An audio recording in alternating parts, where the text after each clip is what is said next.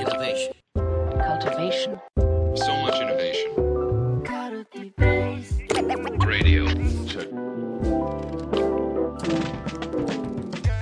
皆さん、こんにちは。皆さん、こんにちは。安西です。みなべです。はい。本日もよろしくおい。願いいたします。はい。よろしくお願いします。はい。はい。からこのラジオ、かはい。カルティベースラジオのはい。マネジメントラジオっていう位置づけなんですよ。知ってました？え？本当ですか？なんか、みなべさんが、あの、知らぬ間に、きっと、知らぬ間に、こう横にね、ファシリテーションラジオっていうチャンネルと、デザインラジオっていうチャンネルがこう、立ち上がって、こう今三大勢力になってるんですよ。うわー！頑張んないと。カルティベースのトップページからラジオってやると、はい。サムネイル3つあって、もうマネジメントラジオなんか横の方に今追いやられて、やべえ。あくまでチャンネルの一つみたいな感じになって、まあ、ポッドキャストとかはい。YouTube でね、聞いてる方は、あの、入りり混じってね、毎回は人が違うなって感じで聞いていただいてると思うんですけど、そう、我々マネジメントラジオなんだって、うちょっおとアイデンティティを強めていかないといけなくて、だからなんか、ね、全然たまに関係ない本の書き方とか、い。や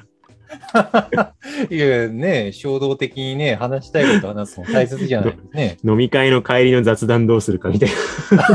いや、重要でしょ。普通に知りたくねな。なんかね、いや、そうですね。あ、一回しちょっとしか話してない人をなんか帰り一緒になって、しかもなんか、どこお帰りですかって言って、あ、20分も一緒かって言った時、何話すかって迷うでしょ知りたいじゃん人人類の根源的な悩みですからね、それはね。そうそうそうそう。まあまあ、なんで、ちょっとアイデンティティをね、よりね、意識して、はい。ちょっと今日マネジメントの話をしようと思ってるんですけど。お。正当的な、頑張りましょなんか、みなべさんが最近ね、あのー組織を眺めていながら、なんかマネジメントの種類の話をしてましたけど、なんかその話を今日は深められたらと思うんですけど、マネジメントって複数あるんですか、う。あの、ありますよ。台本みたいな振りになっちゃったけど、いや下手な、下手な番組みたいな振りになった。だから、あの、カッツモデルの話してたんですよね。カッツモデル、はあの、ロバート・カッツさん、1950年代になんか、け結構半世紀前くらいにマネージメントってこういう種類があるよっていうモデル化した人がいて、で、割とよくできてるんですよね。うん割とよくできてて、で、その3つのモデル的に、ロアマネージメント、ミドルマネージメント、トップマネージメントって3種類のマネージメントがあるよって話があってはい。まあ、ちょ、ちょっとなんか定義的に、この題名、名称的にロアマネージメントとかってなんか気に入らないなって名称はあるんですけど、ロアってね、私ロロウは、だから、あれでしょ、低いって意味ですもんね。そう、日本語にすると下級管理者みたいな感じになるから、ちょっと嫌だな。ねあの、ベジータみたいな見下し感を感じますね。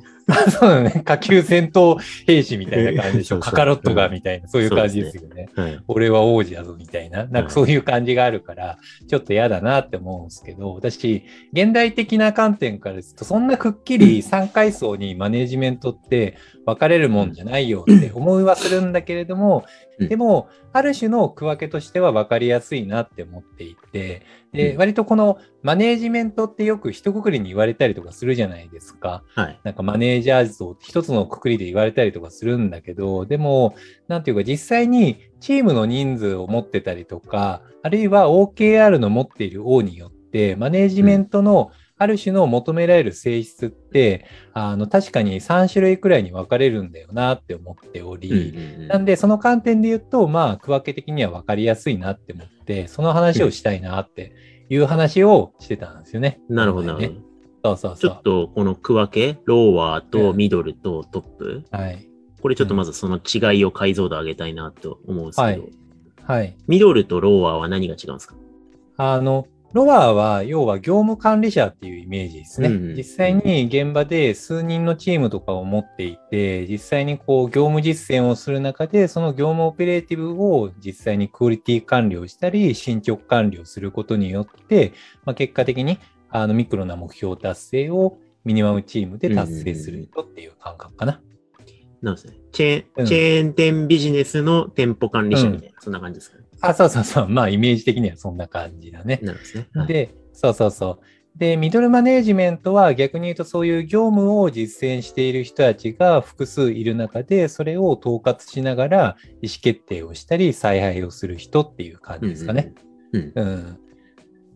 っていう感じ。ですね。うんまあ、いわゆる組織の、その持ってる人数にうんよらず、まあ、ピープルマネジメントをしながら戦略を実行していくためにチームを持ってっていう感じ。だからまあ、そうですね。部長とか課長とかに限らず、そういう人たちをミドルマネジメント、中間管理そうそうそうそうそう。そうですね。うん。まあ、実際のところ、あの、現代環境だと、今言ったロアとミドルを合わせ持ってミドルマネジメントみたいな感じの言い方とかもしたりはしますけどね。うん。まあ、結構昔のことなんでね。うん。なんで、まあでも結構その性質はありますよねと。うん。で、トップマネージメントは、いわゆる中津の定義で言うと、いわゆる経営層だったりして、実際に経営状況だったりを把握しながら分析しながら戦略を組み立てながら、コンセプト提案として我々はこういう道筋を行きますっていううん。リーダーシップを発揮するものをトップマネージメントって言ったりしますと。うんうん。でもこれも結構、あの、現代環境のさっきのロアとミドルがまとまってるよねみたいな話があったんですけれども、でも実際結構アジャイル組織だったりとかスタートアップの場合って現場のリーダー、マネージメントに権限移譲されミニ CEO 化してるケースってあったりとかしていて、このトップマネージメントの性質も合わせ持つ必要が結構求められてきてるんだよなって思ってるんですよね。でしたときに、そうそう、うん。この3種類のマネージメント性質があったときに、その性質のある種の、なんか、ロアに偏っちゃうことによって、ミドルマネージメントの方に脱却せず、レイヤーがなかなか上がんなかったりとか、トップマネージメントの性質みたいなのを、あの、発揮できないことによって、結果的にチームがうまくいかないとか、なんかそういう性質の偏りだったりとか、まあ、業務の偏りとかでうまくいかないケースってあるなと思っていて、なるほど。本来はミドルマネジメント的な動きを期待されているんだけれども、ちょっとこう、上から脅されたことを管理して下に伝える人みたいになっちゃってるとか、そういう感じですか？あ、そうそうそうそう、うん。そういう感じなんですよね。なんで、なんかそれぞれのあのマネージメントのコツみたいな話とかをすることによって、なんかそれの自分の期待値、マネージメント運営するにあたっての期待値と、それを発揮するための勘どころみたいなのをシェアできたらいいなって思った感じでしたね。お、それははい。気になるけど、はい。ラジオの長さに収まるんだろうかっていう今問いが生まれてますが、大丈夫ですか？大丈夫じゃない？毎回そんな感じじゃないですか。そうですね。はい。いや、でも気になりますね。はい。じゃあ、こう、はいそれぞれのライン、か、あの、間に壁があるってことですね。ロアとミドルの間に。あ、そうなんですよ。めちゃくちゃ壁がありますね。うん、あの、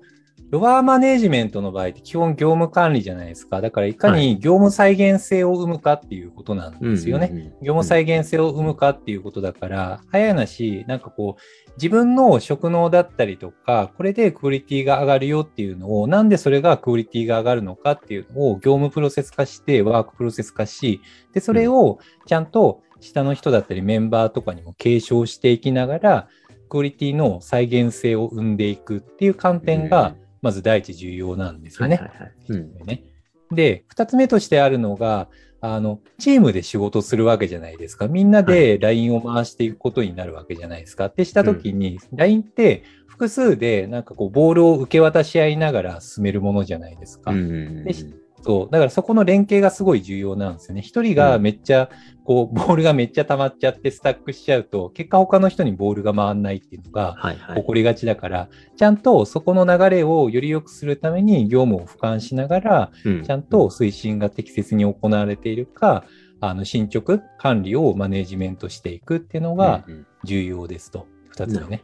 うんそう。で、三つ目が、やっぱり、あの、そこをちゃんと業務を回すっていうことを第一にしたときに、うんそこの人が今何を思っていて、どういうふうな気持ちで仕事に取り組んでいるのかっていうのが無視されがちになっちゃうじゃないですか。だからそこをちゃんと個人的に、あのチームで対話をしながら、その人がやりやすい状況だったり、景色を作り上げていくっていうのが三つ目で重要。これがロアマネージメントの鍵ですね。うんうんそうそうそう。これが重要ですと。はい。はい。で、これに、うんえー、慣れていって、今みたいなことができるようになった人が、うん。まあ、なんかのタイミングで、えーうミドルマネジメントに昇格するのか、なんとなくロールが変わるのか、あるいは、うん。結構これありがちだと思うんですけど、うん。まあ、転職するときとかにマネジメント経験ありますって言った時はい。のマネジメント経験がど、何を指してるのかっていうのが結構はい。人によって違ったりすると思うんですけど、はい。まあ、こう、ロア的なことになれた人が次の会社でミドルを担うみたいなことがあったりすると。ってい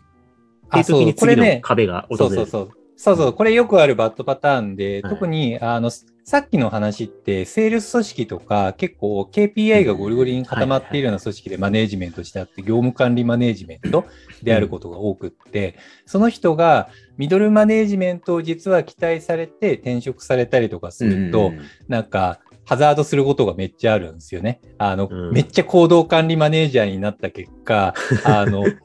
下のついているロアマネージメントがパフォーマンスを失ってしまい、組織が死ぬ。で、それで炎上してやばいみたいなことっうん。て普通にあったりして、うん。ミドルマネージメントって、あの、ここれが結構マネージメントで、あの、よよく言われるような重要な話だと思っていて、要は人の話をちゃんと聞きながら、それをあのどうすればそれを実現できるのかっていうのを一緒に考え、それの方法を解釈していく。で、それをベースにしていきながら目標達成をするような戦略を一緒に描き出して作り出していくっていう、うんまさにハブになるようなミドルマネージャーですよね。うんまあ、これ前提として、あの、さっきのような業務がしっかり推進できるようなロアーマネージメントの方がいて、その人からちゃんと適切なアイデアだったりとか、改善案とか出てくるから、それをちゃんと見極めながら、何が一番良いのかって考えて giải 釈をしていく。で、それをやっていくことによって、あの、組織全体の善な循環を作っていくんですよね。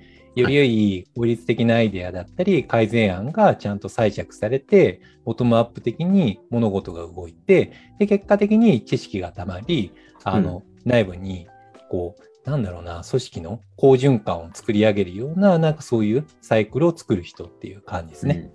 うん。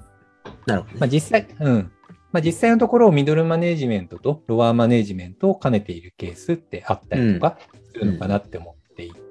うん。まあ、これよくあるバッドパターンとして、ロアーマネージメントをやらないままミドルマネージメントだけやって、なんかそうロロアでちゃんと再現性を生むっていうのが重要なので、再現性がない中で、なんか話を聞いたりとかして、いや、どうしたらいいかわからんがな、みたいに現場がなってしまうっていう、なんかそういうハザードパターンもあるって感じですね。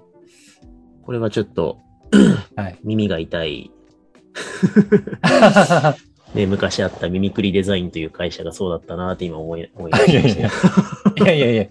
でもこれ本当によくあるバッタパターンですね。はいロア、はい業務管理とか業務再現性がないまま、ミドルマネージメントでどうしたい君はって言っても、結構、あの、単なる無茶ぶりになっちゃう、精神論になっちゃうことって多いので、なんで、まあ、プロジェクトマネージメントとか、プロダクトマネージメントとか、業務再現性を生むスキルがすごい大切ですよっていうそうですね。話ですね。それがないと、ミドルマネージメントで現場を giải 釈しながら、組織にいい循環を生み出し、ボトムアップ的にしながらも、戦略は達成され、目的は達成されるっていうのが、世界が描けないんですよね。うん、うん。うん。だからその中では、なんかミドルマネージメントにおいては、ファシリテーション能力もめちゃくちゃ大切っていうところはあるのかなって思ってます。ロアしっかりやれるようになったからこそ、その次の、まあ、コミュニケーション、関係性、それからこう戦略につなげていくって言った時にうん対話を作る必要がそうです、そうです。出てくると。なんだけど、ロアができないままはい。やろうとすると、対話じゃない問題も全部対話で解決しようとしてしまうってことですね。そうそうそう。そうな そうなっちゃうと、もう、なんか、原始的な世界になっちゃうんですよね。うん。うん。なんで、そこら辺をちゃんと両方担保すべきだし、逆にロアだった人はちゃんと意識をしながら、あの、ミドルに生まれ変わって、ちゃんと人の話を解釈していきながら対話的に物事を進めていき、目的が達成されるようにしていくっていうのが大切っていうことですね。うん。ううんん。まあ、これはミドルマネージメントね。はい。はい。そして残すは？そう、トップマネージメントなんですけれども、はいい、わゆるこれが、あの、リーダーシップって言われるものなんですけれども、まあよく日本人はリーダーシップが苦手であるみたいになんか揶揄されたりとかしてますけれども、結構、あの、このトップマネジメントに求められるのって、どちらかというと、未来の軸の話、2B の話ですよね。半年とか1年後とかに、今は as is こういうものなんだけれども、組織としてこういうケーパビリティが今ないのを得に行きますとかね。なんか今はこういう問題があるけれども、半年間においてこういうふうなことを達成していきますっていう、なんかそういうみんなの、なんていうか 2B としてめがけるような問いを作り出し、で、それをベースにしながらみんなが探索や進化をやりやすい状況、土台を作っていくようなうんリーダーシップを発揮するスキルって感じですね。でなこれも結構バッドパターンとしてあって、ミドルマネジメントの人って、あの、2B がある状態で現場の意見を解釈していきながら対話的に物事を進めるって慣れてるんですよね。うんでも、トップマネジメントの場合って、対話的に進めるっていうよりかは、まあ、ちゃんと現場だったりとかも考えは聞くんだけれども、外部環境とかをちゃんと適切に見極めた上で、未来として我々はこういうふうにするべきであるっていうのを、もうちょい自分自身のち力で意思決定をして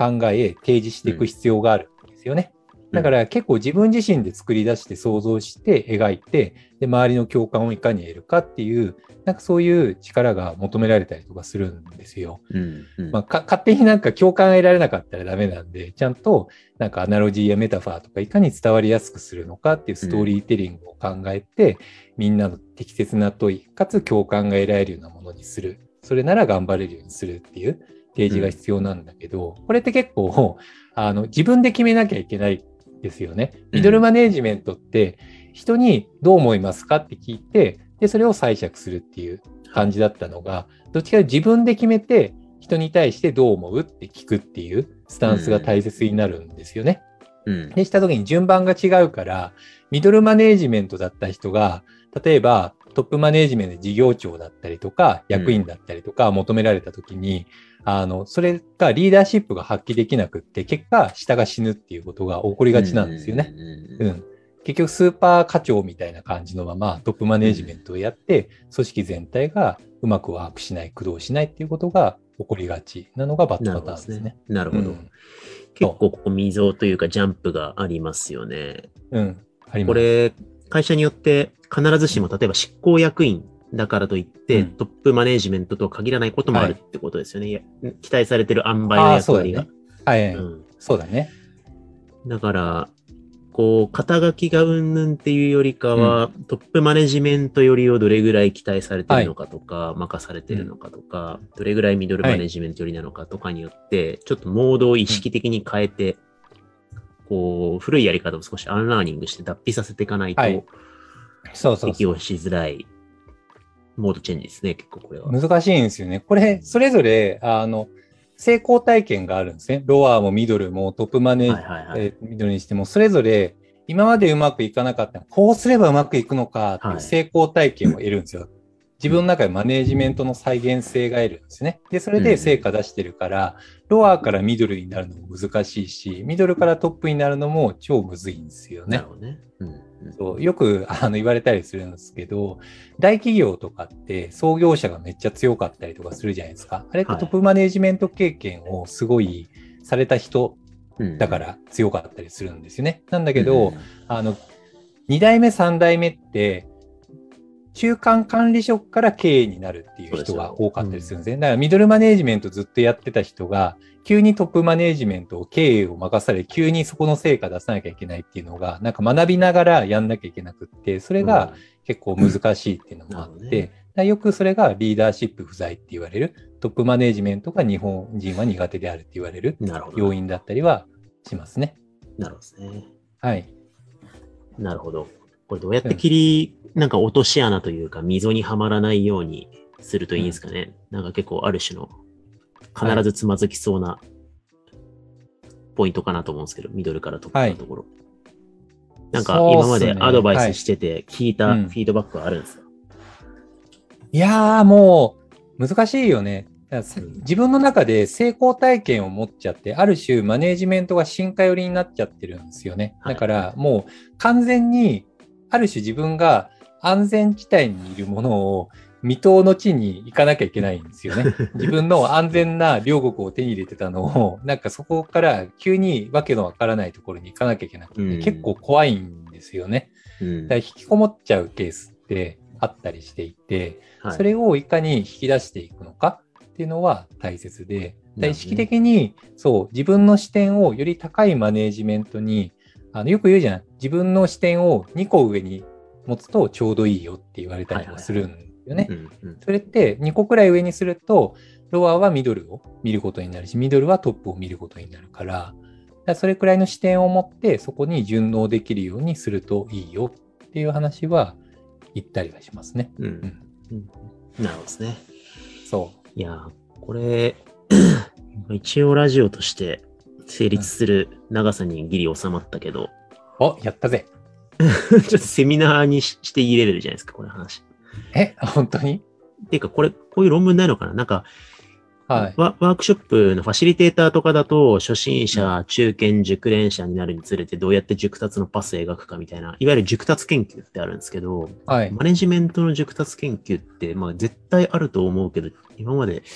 あんま聞かないよね。そうですね。まあ、あの、マネージャーが育つ上でどういう経験があるかとか、あの、まあ、中原先生が研究したり、本書いたりはしてるけれども、このロアー、ミドル、トップの切り替わっていくところをどうやって熟達突破していくのかって、どんな知見があるのかなってちょっと気になったんで、その辺含めてなんかね、体系化するとニーズがありそうだなと思いました。